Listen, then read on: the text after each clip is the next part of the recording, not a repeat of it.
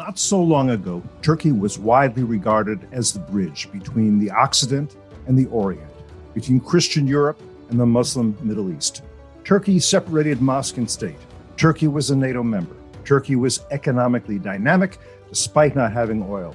Turkey seemed to be democratizing. That's not how many of us see Turkey today under the increasingly authoritarian President Recep Tayyip Erdogan. Michael Doran is a senior fellow at the Hudson Institute and director of its Center for Peace and Security in the Middle East. He served as a senior director on the National Security Council, a senior advisor in the State Department, and a deputy assistant secretary of defense in the Pentagon. He has a doctorate from Princeton, and he's the author of Ike's Gamble, a thoughtful re-examination of the Suez Crisis of 1956. FDD Senior Fellow Marc Gerecht, a former Middle Eastern specialist at the CIA's Directorate of Operations, was for some years based in Turkey. Reuel and I agree with Dr. Doran on most issues, but not on Erdogan. I'm Cliff May, and I'm looking forward to skirmishing with both of them today. You have a ringside seat here on Foreign Podicy.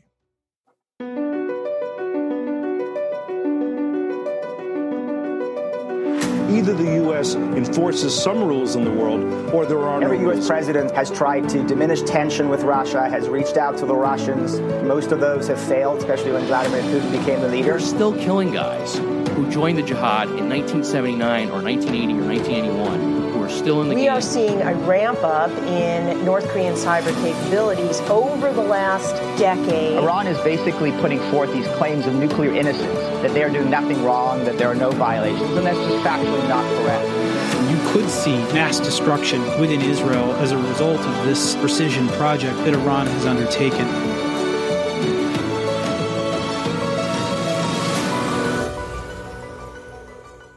Mike, thanks uh, for joining us. You're a brave man. Great to be here. I I, I don't feel I, I didn't know I was coming to skirmish. I thought I was Hey, well, I thought I was coming to talk with friends about important things. you know, surprise, you know, things happen. I'm going to start with a Jeopardy question. Danielle, cue the music, please. This 1978 film, written by Oliver Stone, was criticized as Turkophobic.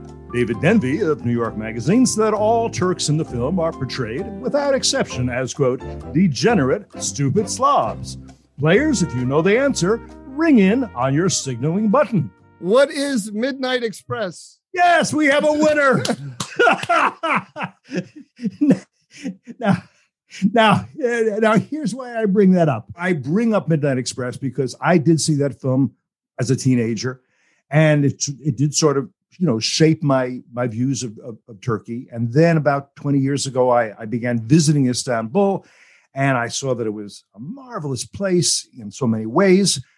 But today, I guess I'm kind of back to where I was. I still, I mean, I still like the people of Turkey and uh, doner kebabs and all kinds of things. But Erdogan uh, doesn't tolerate criticism well, and we at FDD have been critical of him.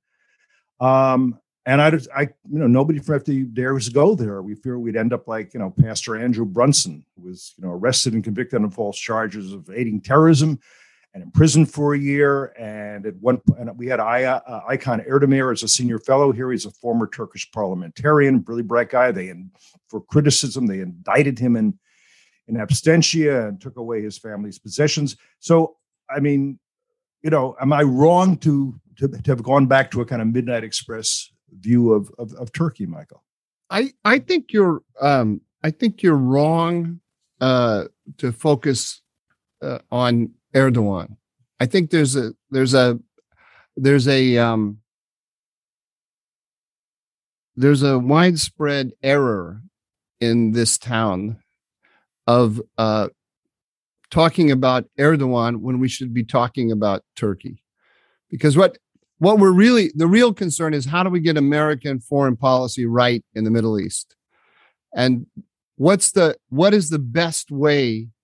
What are the best policies that the United States can follow with respect to Turkey to get to protect our national interests? That's that's what we should be talking about. And the minute we start going down these discussions about uh, uh, about Erdogan, we lose sight of the fact that Turkey is much, much, much bigger than Erdogan, um, and that's that's where I think you should be uh, you should be putting the emphasis.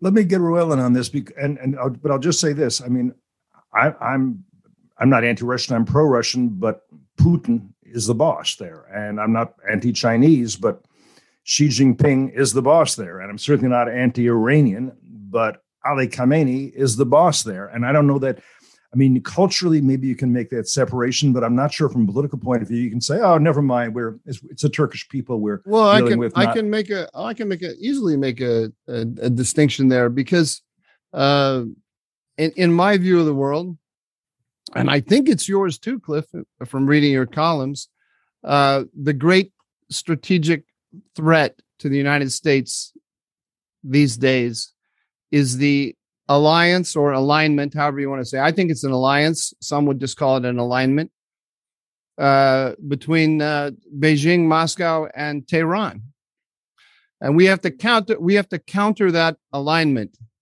And so th- the challenge is, uh, how do you counter that alignment with while being hostile to Turkey? And well, that's the, yeah. and that's that's the that's the key question that we have to be focused on is Turkey is a natural counterbalance to, to, to Russia and Iran. If if the United States is following the right policies. Go ahead, Reuel.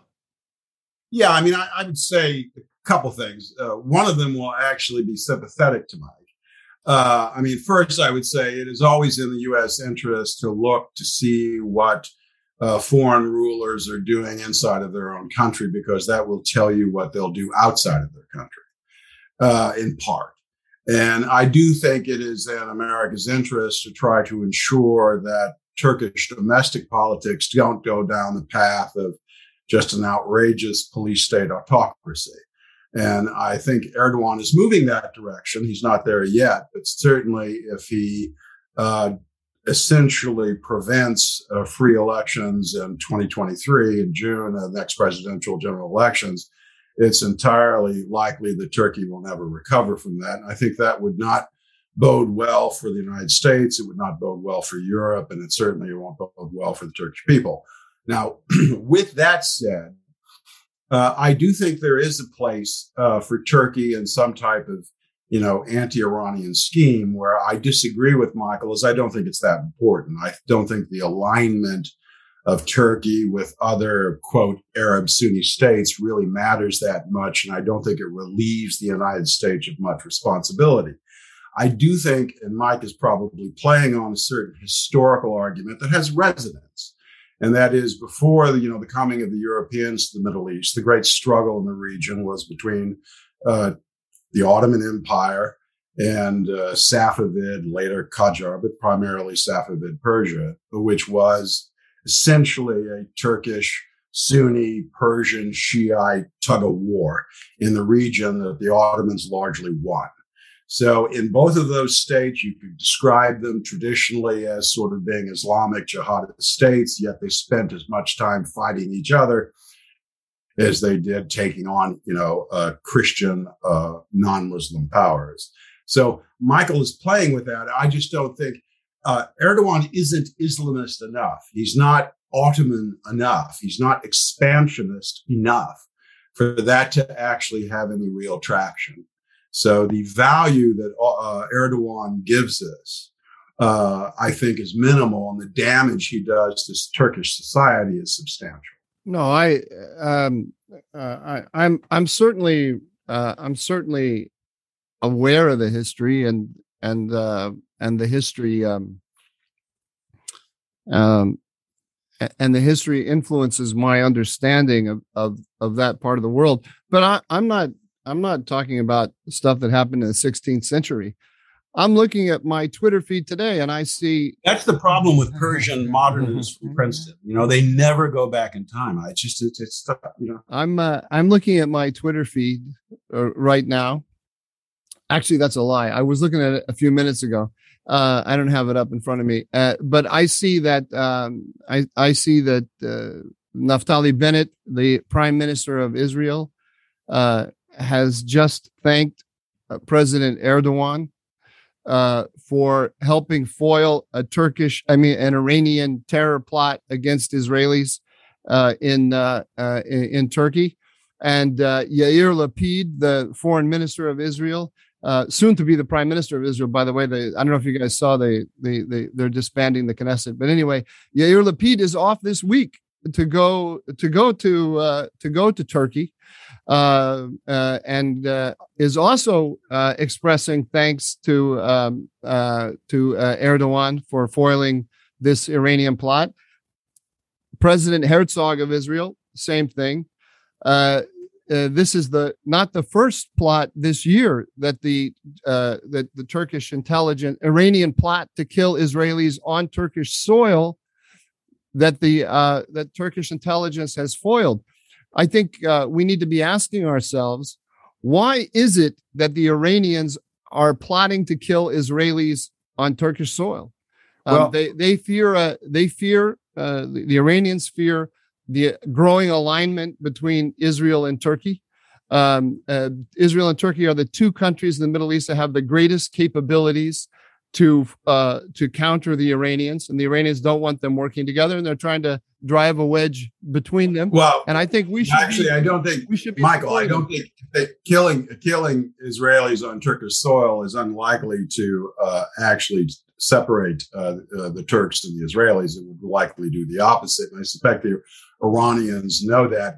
I don't think that. I think they, they go after Israelis in Turkey uh, because one, they're accessible there are lots of them there. And I, I, I do believe there is an, a, a, tactical alignment between uh, Israel and Turkey. I just don't think that the value you place on what the Turks can contribute, the Turks are essentially doing, for example, I mean, they go into Syria, they go into Iraq. This isn't all that different from the Kemalists.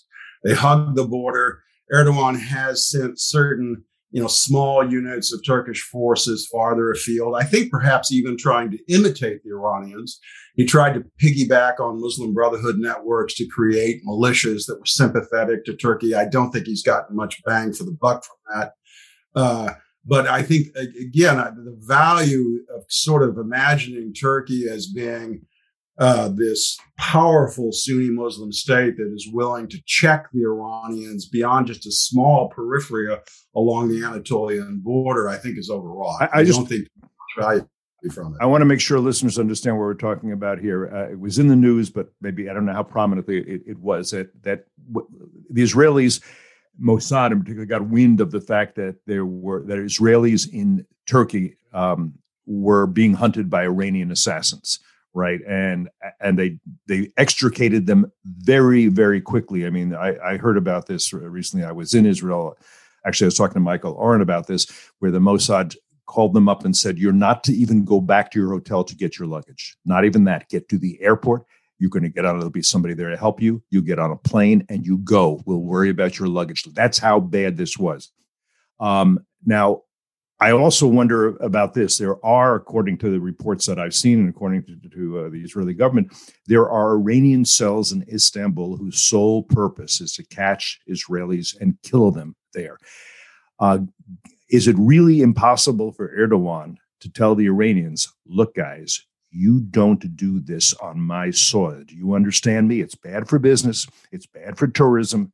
And if you do this, I'm going to, you're going to be in trouble with me in all kinds of ways. Is it really impossible? And it's wonderful if the Israelis yeah, I, are saying I, thanks, but really, can Erdogan not stop this? Oh, they they're they're doing that for sure. I mean, look, uh, the the uh, the um, the Iranian Iranians do this on the soil of the United States. They were going to kidnap an uh, you know a journalist. Uh, yeah, but Biden doesn't uh, have the power that Erdogan does over the country. Uh, there's, there's very Biden can barely well, ride a bicycle, and I Erdogan mean, Cliff, controls his his country. Cliff, I, I, mean, I would make this point. I mean, the Kemalists were unable to stop Iranian assassination too. This is, uh, so, I mean, by the way, you should say, come on, listen. Also, want to be clear for we try to make this for listeners who don't know who are smart. But I mean, I don't know, but we talk about Kemalists. You're talking about the people. Turkey was formed by by Kemal Ataturk as a secular Republican government, and you still see statues to Ataturk in front of their embassy here, there. But essentially, I think we'd agree that Erdogan is running a counter revolution against Kemalism Kemalism being a, a separation of mosque and state, being a republic, all that sort of thing. So when you say the Kemalists, you're saying when it was an, a sort of authoritarian but reforming government in the past, 20 years ago, before Erdogan became the major player in the country. Again, I just want, I don't want only. Right. I, actually, I'd even date it further than that because I think the the deconstruction of Kemalism started with uh, Turgut Özal's triumph of the Motherland Party in 1983.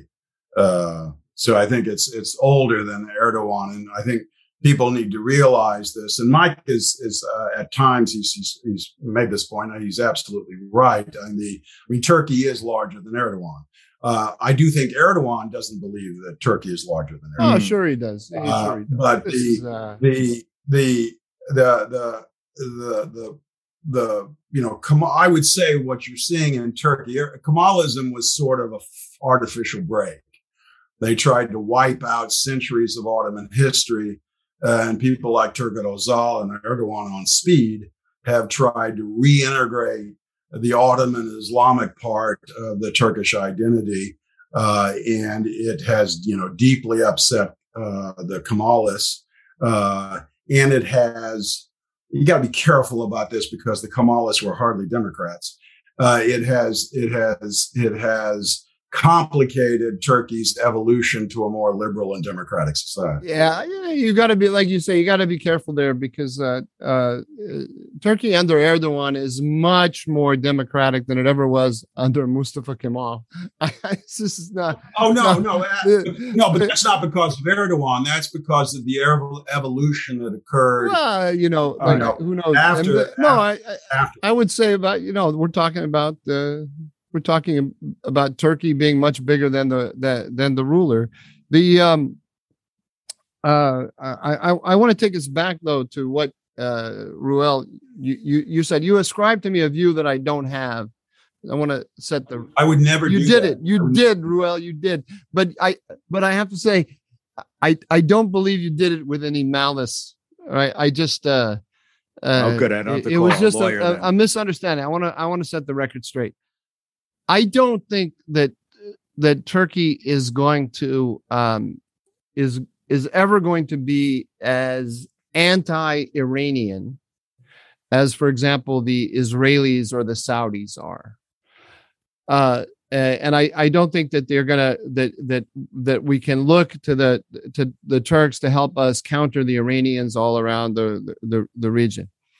Um, but I uh, just as I you know just as there are limits to how far they'll go in in in pushing back against the Russians.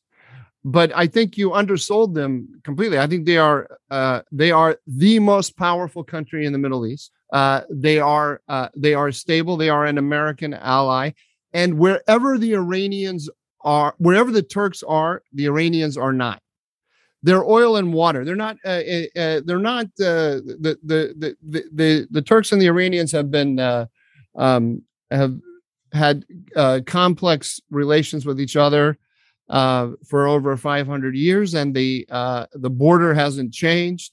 I'm not expecting the Turks to go to war with the with the Iranians, but Turks like their Iranians weak and pla- and pliant uh, and uh, uh, and they will not let them operate uh, with impunity in areas where the Turks are the dominant uh, are the dominant power, and that's what we that's what the United States can count on, and the United States should be looking to build a system in the region where the where the uh, where the Turks can block the Iranians. The Turks could, for example, be blocking the land bridge between Iran and uh, and the Mediterranean going across Syria um, if uh, if the United States had a slightly more creative policy. Can we?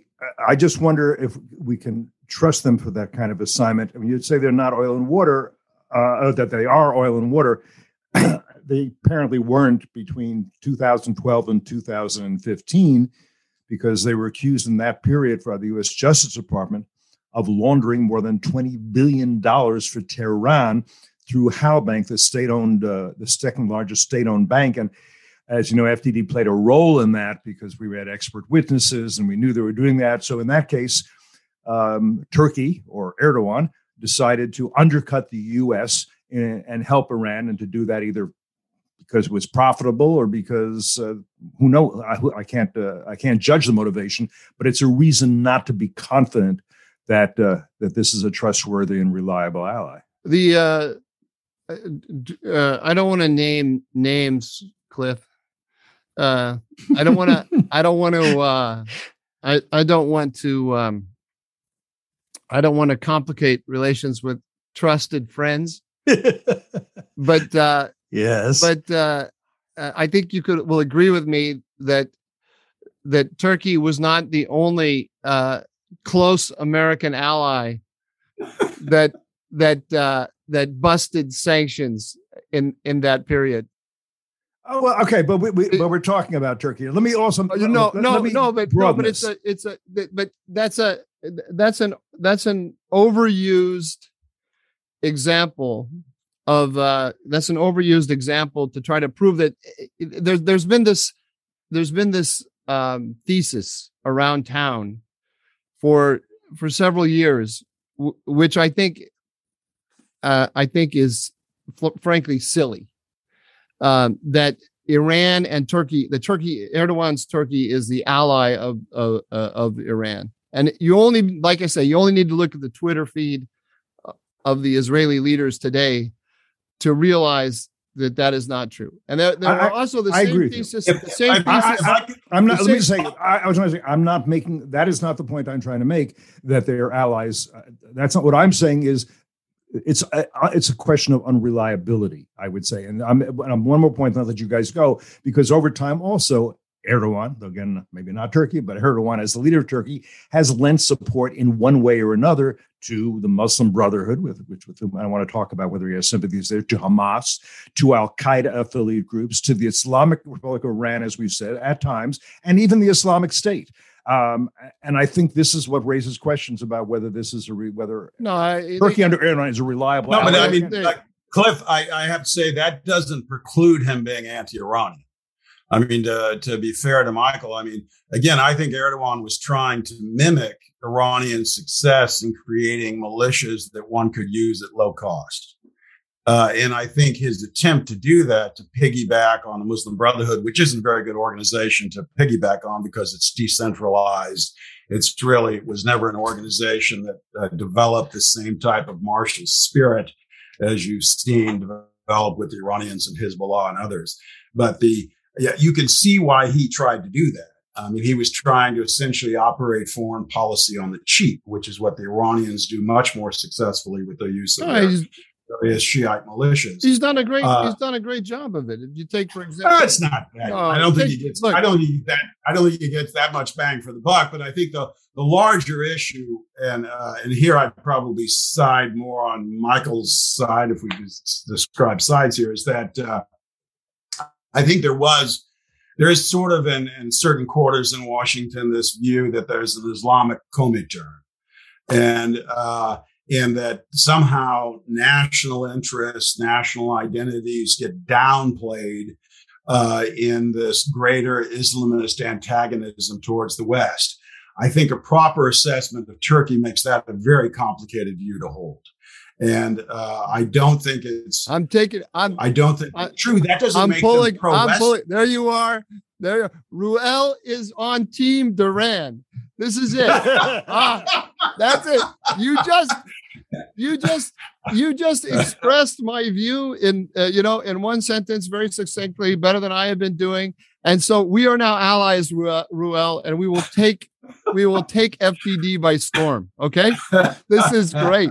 No, Turkey, uh, uh, Turkey pursues its national interest. That's the starting point for understanding the country. That's the starting point. Everything else, let's just say, what's its national interest?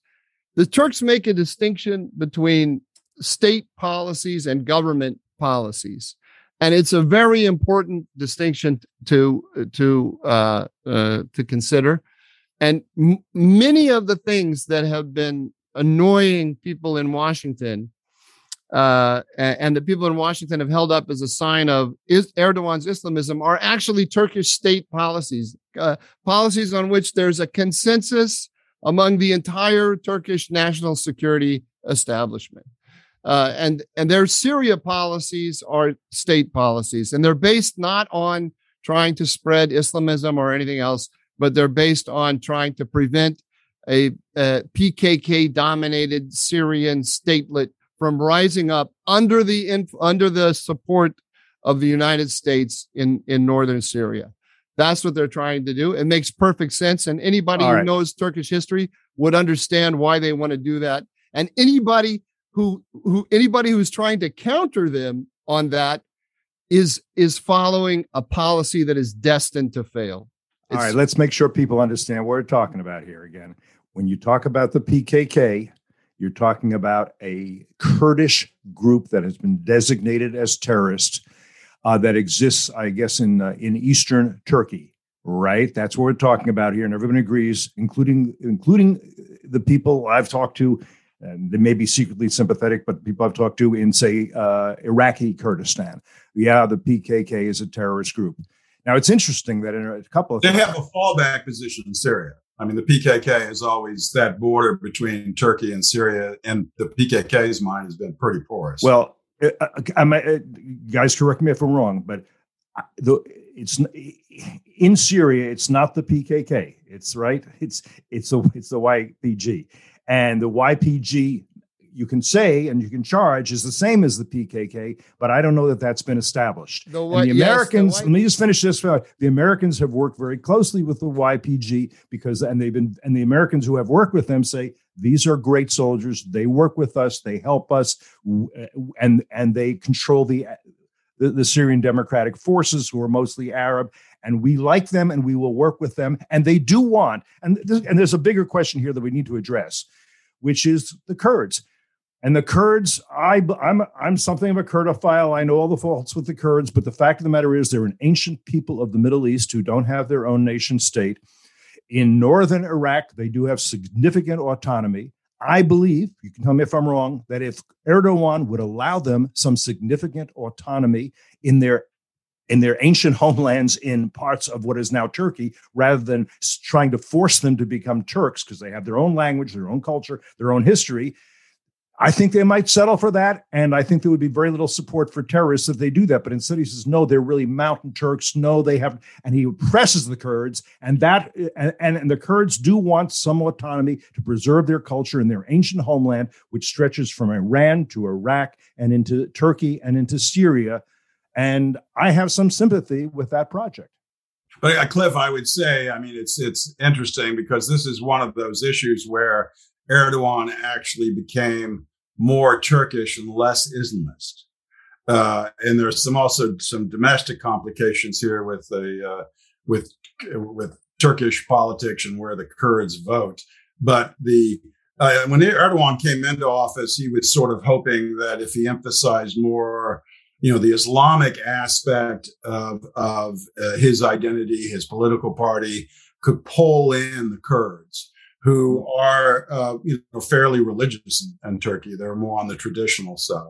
Uh, that didn't really prove to be the case, and so either intentionally or by default, I think Erdogan has become much more classically Kemalist in the sense that uh, he likes to thump on Kurds. And that is a common denominator of the Turkish political elite. When in doubt, thump on the Kurds. Uh, there has been some change amongst the most westernized, you might use the term leftist. I'd be very careful of that in Turkey that have become more sympathetic to the Kurds and the Kurds themselves have, um, you know, a bit more of a liberal tradition for understand, for understandable reasons, uh, in Ankara. But, uh, I don't, you know, the the the the the notion that Turkey is going to have sufficient self confidence in its own identity to not thump on the Kurds, I I think is uh, is probably wishful thinking. They really do believe uh, that the possibilities of national identity with the Kurds could fracture the Anatolian state. Uh, I think they're wrong. Uh, but I, I certainly, it's, it's, not uncommon for people to think that way uh, in the Middle East. And by the way, it's not uncommon for people. In, for what Putin thinks is that the Ukrainians They're not Ukrainians, damn it. They're Russians, and I'm going to force them to be that. Xi Jinping thinks the Taiwanese, they may want to Oh. think of themselves as Taiwanese, but they're Chinese, damn it, and I'm going to make them understand they're Taiwanese. And Erdogan is saying to the Kurds, you think you have your own culture, your own languages, your own autonomy? No, you don't, and I'm not. No, but I gonna- mean, I, I, don't. I, don't agree, think I agree with that, Cliff, uh, but that's, I don't think that's, that's, not just I just don't think. that's not just Erdogan. I mean, I don't think that's it is- accurate. I don't think that's accurate at all. I really don't. The- well, the- one, I'd say that the entire Turkish military, I don't. uh, whatever, uh, whatever the, I mean, that military is in transition, but whatever that military has been and still is probably, it, it, is fundamentally deeply suspicious of the Kurds. And uh, I don't think it, Uh, I don't think it's wise to talk about the Kurds. And I, I, I really, I really, I strongly disagree with what you're saying, Cliff. The uh, there to, to talk about the Kurds is like talking about the the Arabs. Which Arabs are we talking about exactly? The the PKK doesn't represent the Kurds. The PKK represents the PKK. The Turkish state and Erdogan, Erdogan have very good relations with lots of Kurds.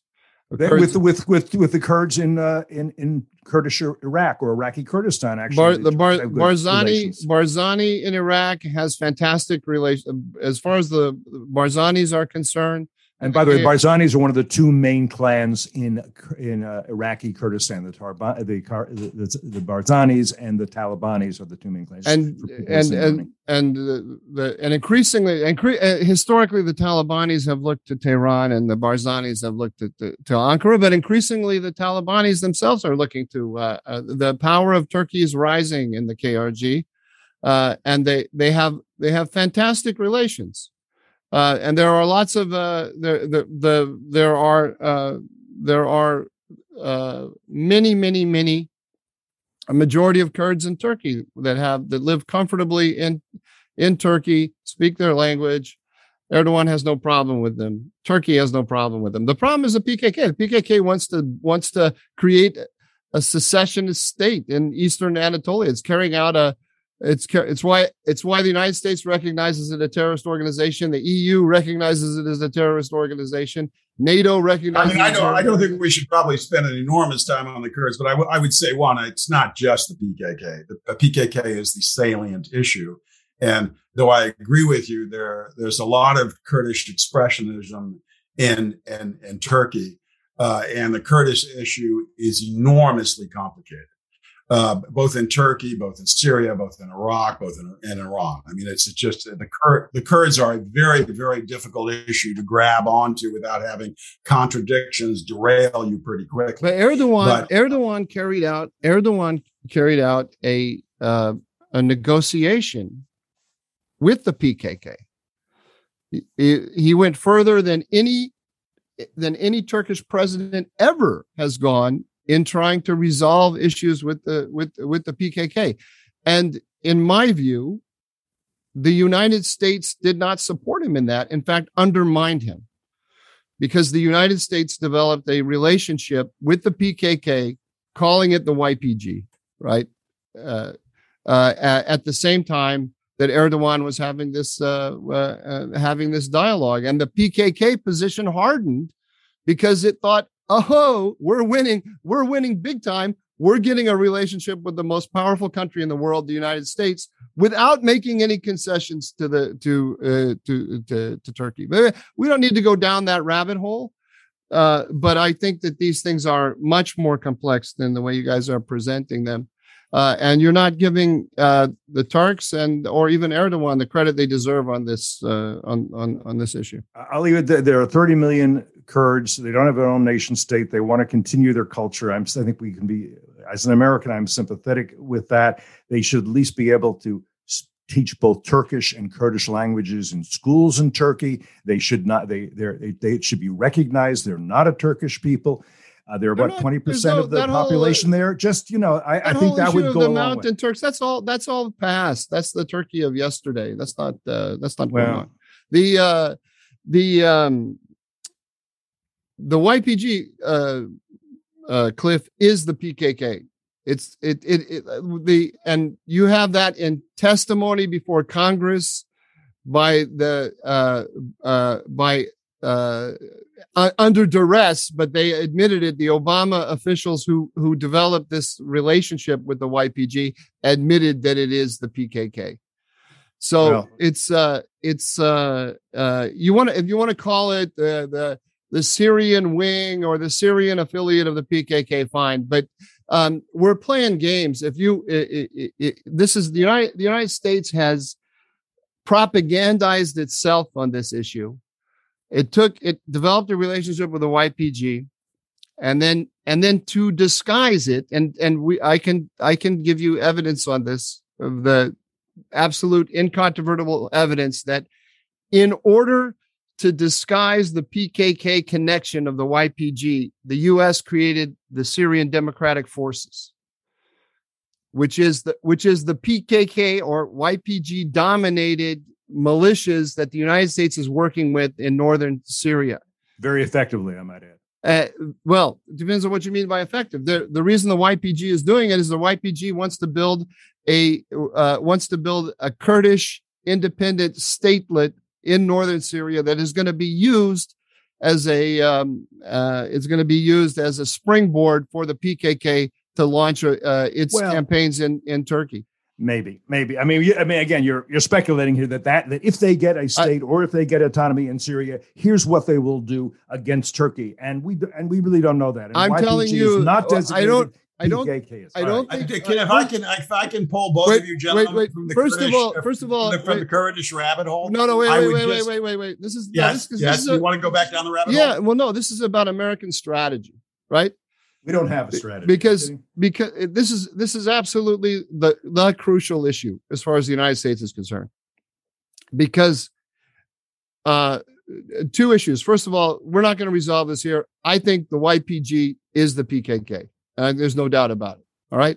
Um, and I'd be happy. I, uh, I'd be happy to argue this out with you in detail. We don't waste all the podcast on it. I'd be happy to argue. Well, no, no. Let's go on to other issues. That's fine. Okay, I mean, I, but but let me just let me just uh, say this: every Turk, and especially every Turk making foreign policy, making domestic policy, believes that the YPG is the PKK. So when the United States, if, if, if, we just put aside what, what America thinks, I mean, what, what, what you think, whether it is or it isn't, when the United States chose the YPG as its partner in Syria, and then built it up and gave it and put Arab militias under it and called it the SDF so that it could so that it could have even a greater geographic uh, um, uh, geographic reach than it could have as a purely Kurdish organization. That was destined to put the United States at uh, loggerheads with Turkey. Absolutely destined to do that. So you've got the biggest country in, in the Middle East, the most powerful army in the Middle East, the linchpin of the southern flank of NATO, a NATO member for uh, for uh, 70 years, and the United States chose the the element that it regards as its uh, as its enemy number one. That is strategic malpractice. Why? Because one last sentence: the United States is going to leave Syria. It's going to leave Syria. Turkey is not going to leave Turkey's uh, uh, uh, uh, leave that neighborhood. Turkey is always going to be there. So if we want to build any kind of lasting order in Syria, we've got to do it together with Turkey. We have no choice. Okay. And you and would you agree at the same time that it's also strategic malpractice for Turkey, for Erdogan, to purchase S 400 surface to air missiles from Russia which is exactly what NATO, which it's a member of, as you say, since the 1950s, is focusing on. You don't do that because that forced, at the end, that forced the U.S. to evict Turkey from the F 35 fighter program because the last thing the Pentagon wants is to give Russian technical experts the opportunity to rehearse identifying, tracking, and targeting our F 35s. That was not a smart idea for a NATO member and a U.S. ally to do it. That's also, I understand you believe Turkey has grievances. I think you're right, Turkey, Turkey has grievances. Who doesn't have grievances against the U.S.?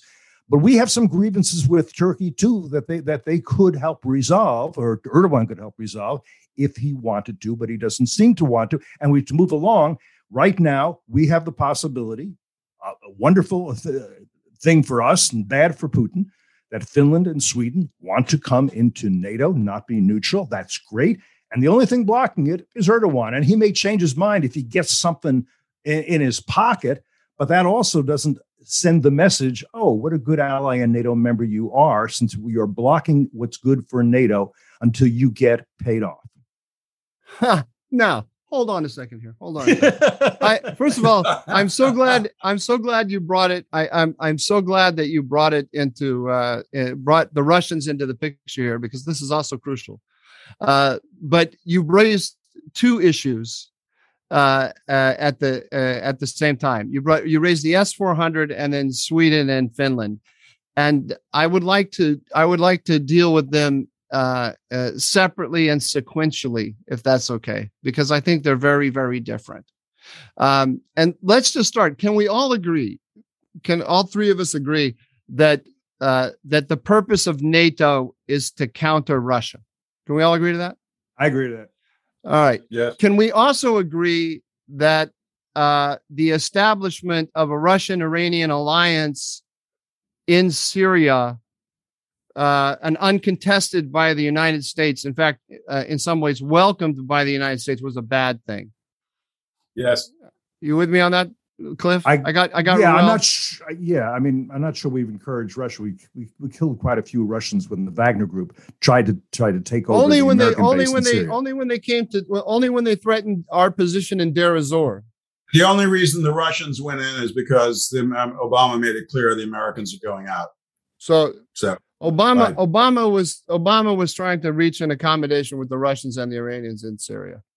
He's always trying to reach accommodations. He was always trying to reach accommodations with our enemies and also trying to break accommodations with our allies. I think that kind of sums up the Obama era. And so ideally, so I, ideally you would agree with me then that in summing up the Obama era, that uh, the the it would have been better, it would have been better uh, if the United States had worked with its allies, particularly uh, Turkey and and Israel as the the allies that border Syria, uh, to make life difficult for the Iranians and the Russians when they when when they when they escalated in 2015. The Russians and the Iranians escalated. Um, yeah, yes, Your Honor, I would agree to that. Okay, good. Because uh, because back then in 2015, you may recall that the uh, that the that the Turks shot down a Russian jet. Uh, I do recall that. and and Obama responded. This was not uh, uh, this is not verbatim what he said, but the gist was, "Gosh, we hope we hope you guys will we hope you guys you Mr. Putin and Mr. Erdogan will work out this squabble between the two of you." so he didn't he didn't treat it as a NATO ally up against Russia, the enemy of uh, of NATO that needs no, to be- but it, Mike, that wasn't that wasn't just Obama. I mean, to be fair, uh, you had people like Ted Cruz saying we don't want the U.S. Air Force to be a wing of Al Qaeda. so that there was that there was a general view, a lack of appetite in the United States that stretched from the left to the right, not to get involved further in Syria. So imagining a situation where the Americans would come and go to the Turks and say, let's funnel more weaponry uh, into Syria, I don't think would have had any bipartisan support. It doesn't. The, the question is just supporting the ally against the enemy, because the enemy was making the Russians and the Iranians were making a a, a major escalation uh, and a major intervention as an as allies, allied with each other in in Syria. They were No, I, They I'm were not- I'm not opposed- I'm not, they were- I'm not doubting that. they were opposed. They were opposed by the Turks, and the American response to the Turks was, "You're on your own, buddy." That was that was the response, and it was worse than that actually, because the the the Americans at the same time they did two other things. One, they developed. Uh, they uh, ex- the, expanded the relationship. With, this is precisely the moment when they moved from supporting the YPG to creating the SDF a huge expansion of the relationship with the PKK, or with the if you want to if you want to say YPG, I'll say YPG for you. Huge expansion of the re- relationship with the YPG, and they went on a little propaganda campaign against Erdogan, accused him of supporting the Islamic State, and demanded that he close the entire border with Syria. And he did that. They did that because what they were doing is they were making sure that they were cutting off the Turkish support for the anti-Assad. That means anti-Iranian and anti-Russian forces in Aleppo at the time. The big issue at that time in 2015 was the battle for, for Aleppo. And the U and the US branded its ally as an ISIS supporter and demanded that it close its uh, uh, that it close its border. But the real game, as you guys have already admitted, with regard to the Syria uh, under Obama, Obama's real game was to align with Russia and Iran. Uh, and that that put the that isolated the Turks, put them in a very I, Mike. I, as I have said before to you, and you got upset when I used this word with you. That may be a tad bit too teleological. I I, uh, I never I never get upset when when when you use big words. It amuses yeah. me.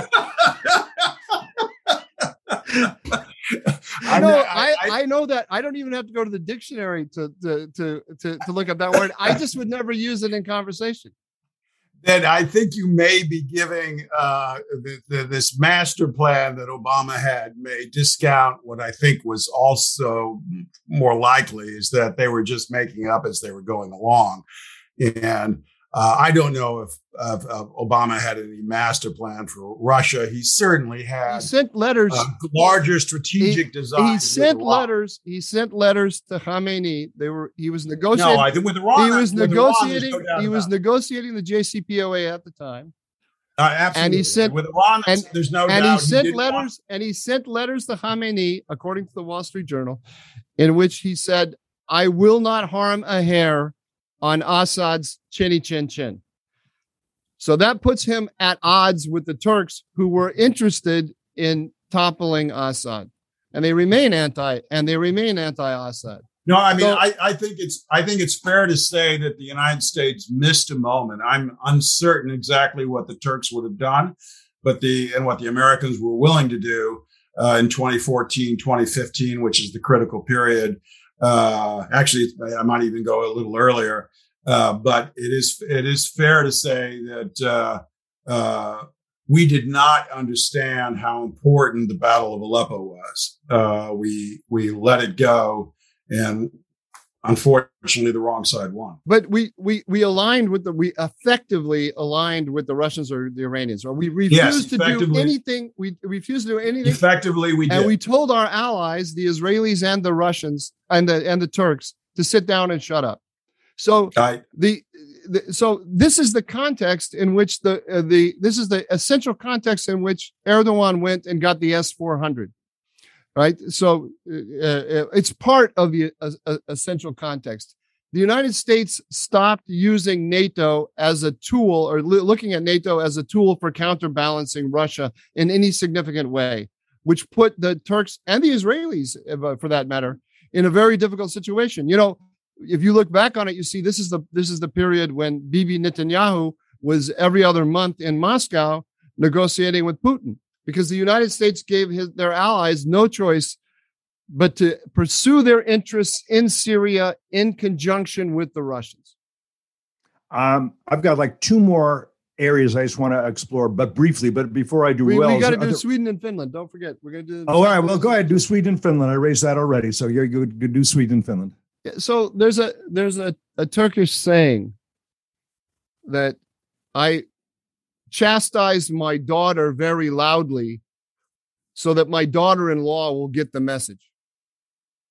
Oh, that's like he kills the chicken to scare the monkeys. Is that kind yeah, of yeah, yeah? It's it's it's it's it's that kind of thing. Although it's a little more nuanced because uh, because we're not killing anybody. We're just uh, uh, uh you can't chastising. You I get no, no, very yeah, civilized. You, yeah, you no. Well, you can't. You you if you go after your daughter-in-law right right? If you if, if you yell at your daughter-in-law well then you have a problem with your son. Mm. it, it, creates a rift in the families.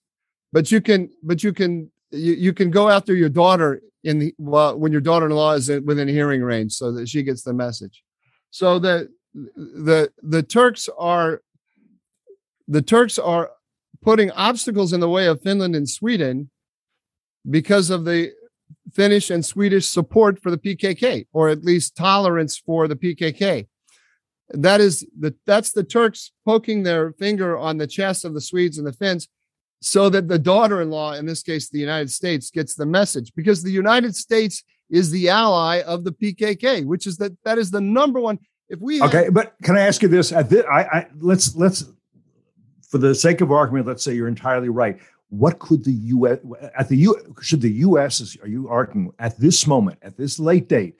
say to the YPG, you know what? Screw off, guys. We know you're really in league with the PKK terrorists. We've worked together for years, but we can't, but you know, it's a go home, open up a yoga studio or something. We're done. Can you, you really expect, and we, again, this administration, can any administration, actually, Trump tried to do that at one point.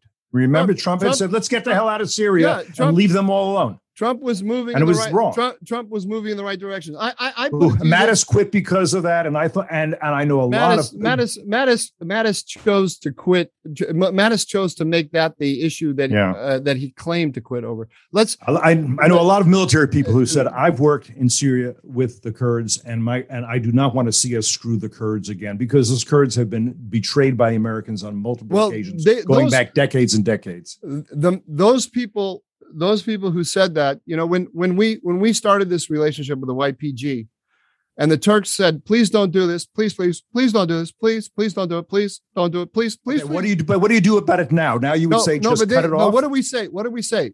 We said to them, we promised them, and we said it publicly, that this relationship between the United States and the YPG is temporary, tactical, and transactional.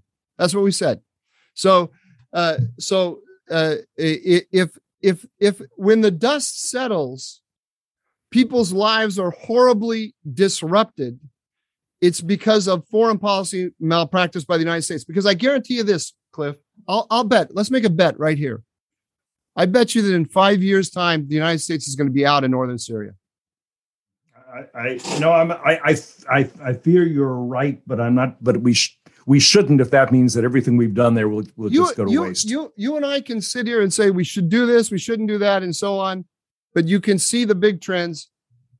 I, the United States was never destined to stay in Syria. The opposition well, to it is the opposition there, to it is very strong. Let's understand what we're doing in Syria. What we're doing in Syria is trying to keep the Islamic State down and prevent the Iranians from getting a, uh, a, full access from Iran all the way to Lebanon and the Mediterranean. That's and we're not letting we're not letting uh, Assad have whatever oil is under our control. There's a mission there, and it's a useful mission. We're not there because we're colonialists. We're not there because we want to put up housing there, as the Iranians are doing in, in, in, in wherever where they are, including in Syria. We're we have a mission there that is in the U.S. national interest. If we give that up, because we say, oh, what the heck? That's very possible because that's what administrations have done. But it's not in the U.S. national interest to say, let the Iranians have it and let ISIS, let the Islamic State re- re- regenerate there. What the heck do we care? Somebody you, else. You and I, you and I are in complete agreement that it's in the U.S. national interest to uh, to defeat ISIS and keep it defeated. And we're in complete agreement that it's in the U.S. national interest to block the Iranian uh, uh, the Iranian um, uh, corridor, land bridge to the sea, land bridge to, over to the to the Mediterranean. Absolutely in agreement, and we're even in agreement. I think you conceded a few minutes ago that it's very unlikely the United States is still going to be in Syria five years from now. Well, because we have bad foreign policy, we have had for a lot of years, and I expect bad foreign policy is most likely but, to continue. No, but there's well, also, we could get a good president at some point. It's de- been a while. There's also a demand signal, a very strong demand signal coming from the American public from both parties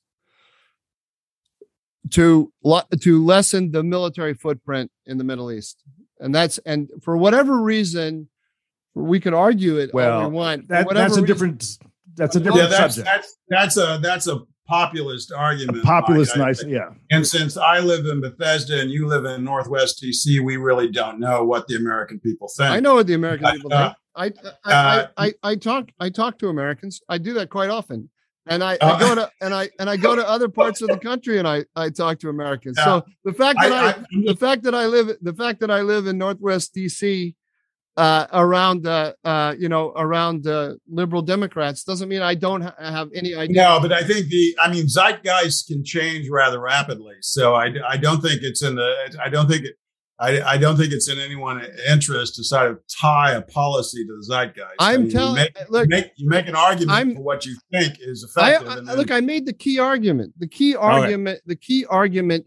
Forget about the populism, non-populism. The key. The key argument is the United States is pulling back. That's a that's a big trend. that That's because we do not have a leader in we and we haven't had who can say we have international interests and we have national security interests, not just we and we need more than the Coast Guard for it. That we that we have we we have as you rightly said, we have, and I would argue, and I'm not alone by this. plenty- I won't go. We have a Cold War, and on the other side, waging this Cold War against us is China as a senior partner, Russia as a junior partner, and an even more junior partner is the Islamic Republic of Iran.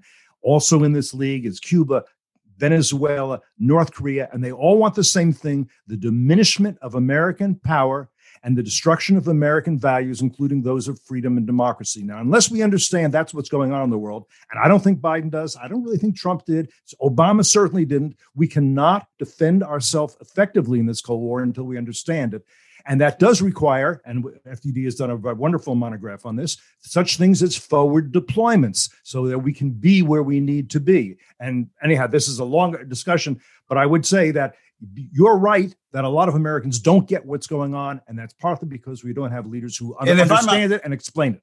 Cliff, can I just intercede here because it, I think it is a, a strategic point in Mike's overall argument and view, and that I think he sees there being some type of an alignment of states, Turkey being perhaps the most powerful, uh, along with certain Arab states that can effectively counter or, or at least in some sense counter uh, Iranian influence in the Middle East. Uh, I am deeply skeptical about that. I don't think the Saudis and the Emiratis constitute much of anything. I think the Israelis do, but in a very limited sense. I think the Israeli moment has probably already come and, and passed. Uh, in Turkey's uh, is not. Uh, it's it's not the Ottoman Empire, despite all this discussion of neo-Ottomanism. Uh, it is really not very expansionist. And would that uh, if you were actually primarily concerned with Iran, you would want uh, Erdogan to be more of an Ottomanist. And I, I just don't, I don't see it. So the the effectiveness of this so-called alignment against Iran, I don't think adds up to much. And the only thing that can effectively counter the Iranians is American forces. So you have to you have to make the argument for the deployment of American forces. I think it's a strategic mistake to suggest that these local forces can somehow array themselves in an effective manner with American support in the background. Well, that's exactly what I believe.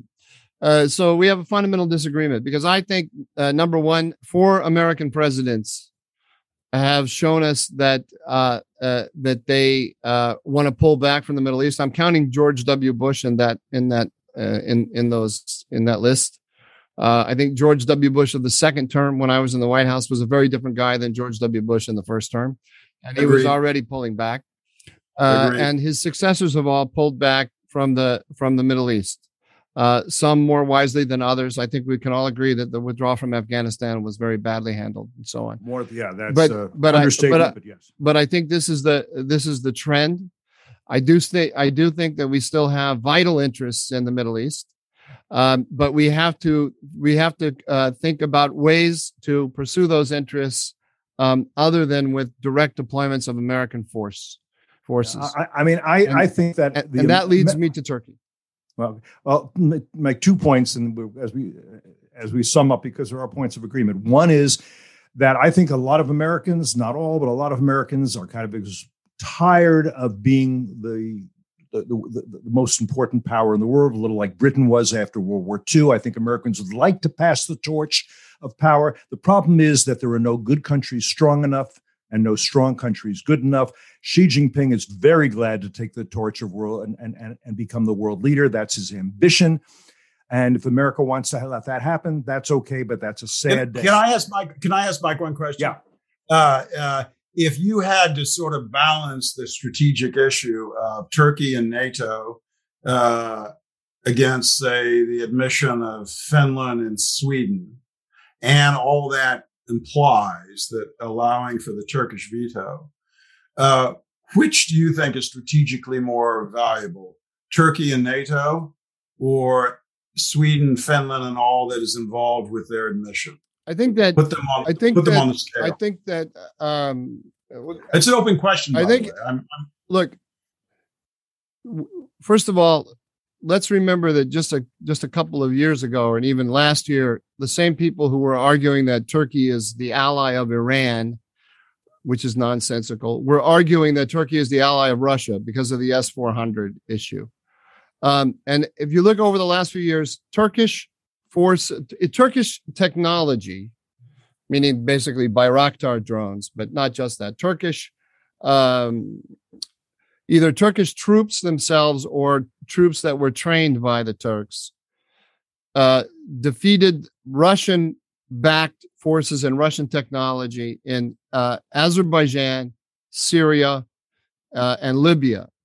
And now the Turks are, and now the Turks are showing themselves to be very effective allies, uh, or uh, let's say supporters of Ukraine. Uh, and the Bayraktar drone is doing a significant job and it's not just the drone in in in in Ukraine. There's a huge change in the attitude toward Turkey on the Hill now, because you know, you know Mark Twain said that God created war in order to teach Americans geography. Uh, and so they they uh, when this war in Ukraine broke out, they suddenly realized that oh, there's the Black Sea there, and Turkey's right underneath it. And Turkey regards the independence of Ukraine as as vital to its um, as the independence and viability is vital to its to its interests. So Turkey is a natural counterbalance to Russia. It can do that job of counterbalancing Russia even better if the United States doesn't support the PKK. Uh, so, so I, I, uh, Turkey can live comfortably under an American security umbrella. We know that because it's done so for 70 years. I mean, that's that's the what I I would uh, uh, what I would look at. So I don't think uh, NATO, the the absolute core of NATO today, the absolute vital states in NATO, other than the United States, are Turkey, Romania, and Poland. Those are the ones that really, really matter. Ter- if the job of if the job of NATO is to counterbalance the Russians. Those are the ones that really are. those are the ones with real militaries that real military forces the Russians are are are concerned about. You know, uh, Germany and France are great. We, we we love them for all kinds of reasons. They have resources and so on. But when it comes to actually having a military that that balances Putin in a hard power terms, the hard power terms by which he lives, we need Turkey, Romania, and and Poland, especially Turkey and Poland. Those are the. Those so you're, you're, you're essentially saying that Sweden and fin- Finland are at best icing on the cake and philosophically not required. We have proof of that.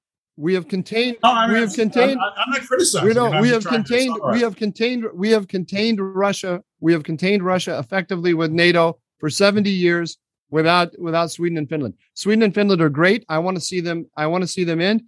I think that they complement the Turks uh, extremely well as kind of bookends. And now that now that we have uh, now that we have the Baltic states in in NATO, it's it makes more sense to have uh, uh to have Sweden and uh, uh, and, and Finland in. Um, but but the key, absolute, vital countries for NATO to do its job are Turkey, Romania, and Poland. I, you know, um, I think I'm, I'm, I'm going to close up with, with, with this. If you have other comments, I'll certainly let you make them. One is in a way, what we're what we're asking, we're we're agreeing that the Turkish American relationship is important, is troubled, is not particularly functional at this point, and we're kind of asking, can this marriage be saved? I think Michael, you're sort of saying yes, but the Americans have to do a better job. I don't really disagree with that, but I think I, uh, Reuel, I, I think I don't mean to speak for you, and I would say yeah, but the but Erdogan and the Turks have to do a better job too. They have to show that they are our ally and they're in, in a way that they haven't. Um, but it, I mean, it would be useful to, for there to be close relations and and and and positive, strong relations between Turkey and the U.S. and Turkey and Israel, which they had, you know, 20 years ago when I first uh, went to Istanbul. Um, Israelis came there, and it was Turkey was their best friend. That changed, and I think Erdogan is a large part of the reason. I think it's also important that we can have a discussion like this, and then we can uh, disagree agreeably, which is so hard to do in Washington. And I think we should continue this discussion, preferably over artisan cocktails. Which, uh, as you know, I am. Uh, but can I, can I can I get a word in here? Uh, All right, you can not, have, you can have the not, last. Not word. that I, I mean, I mean, I made it sound like I had. You guys have been very generous in letting me talk, so I, I didn't mean to make it sound like I was not being allowed to get a word in. I mean, but can okay. I can I add one more thing? Will yes, go ahead. Tolerate one more. Yes, last. Yes, you're you get the last word. How about that? Yeah, no, no, I, no. I just want to I want to piggyback on something you just said, Cliff, because oh, I, I think it's re- I think it's really important.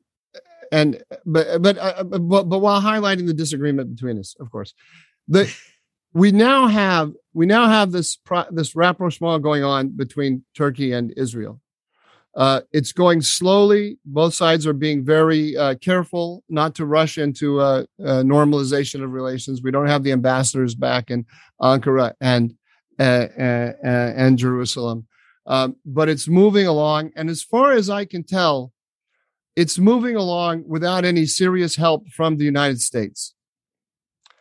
And and this is where I this is where I where I uh, strongly disagree with you guys is that this emphasis on Erdogan and his perceived faults leads it to a position where one doesn't encourage the United States to get involved. Now, maybe maybe the United States shouldn't get involved because it will just screw it up. But I, it's in the American interest that Turkey and Israel, if not cooperate closely, at least have mechanisms for handling the friction between them, and can uh, uh, and can and can work in certain areas, at least in parallel.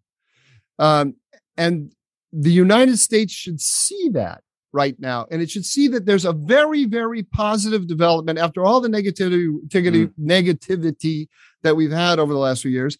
There's something very, uh, very interesting going on and potentially this I disagree with Reuel here, where he says, you know, the local actors are no are are not of any use. I think they are of great use to us potentially if we have the right view of the region and the right view of our role in the uh, in, in, the world. I didn't say any. I said of limited. Less, of limited. They're less okay. valued. All right. Okay.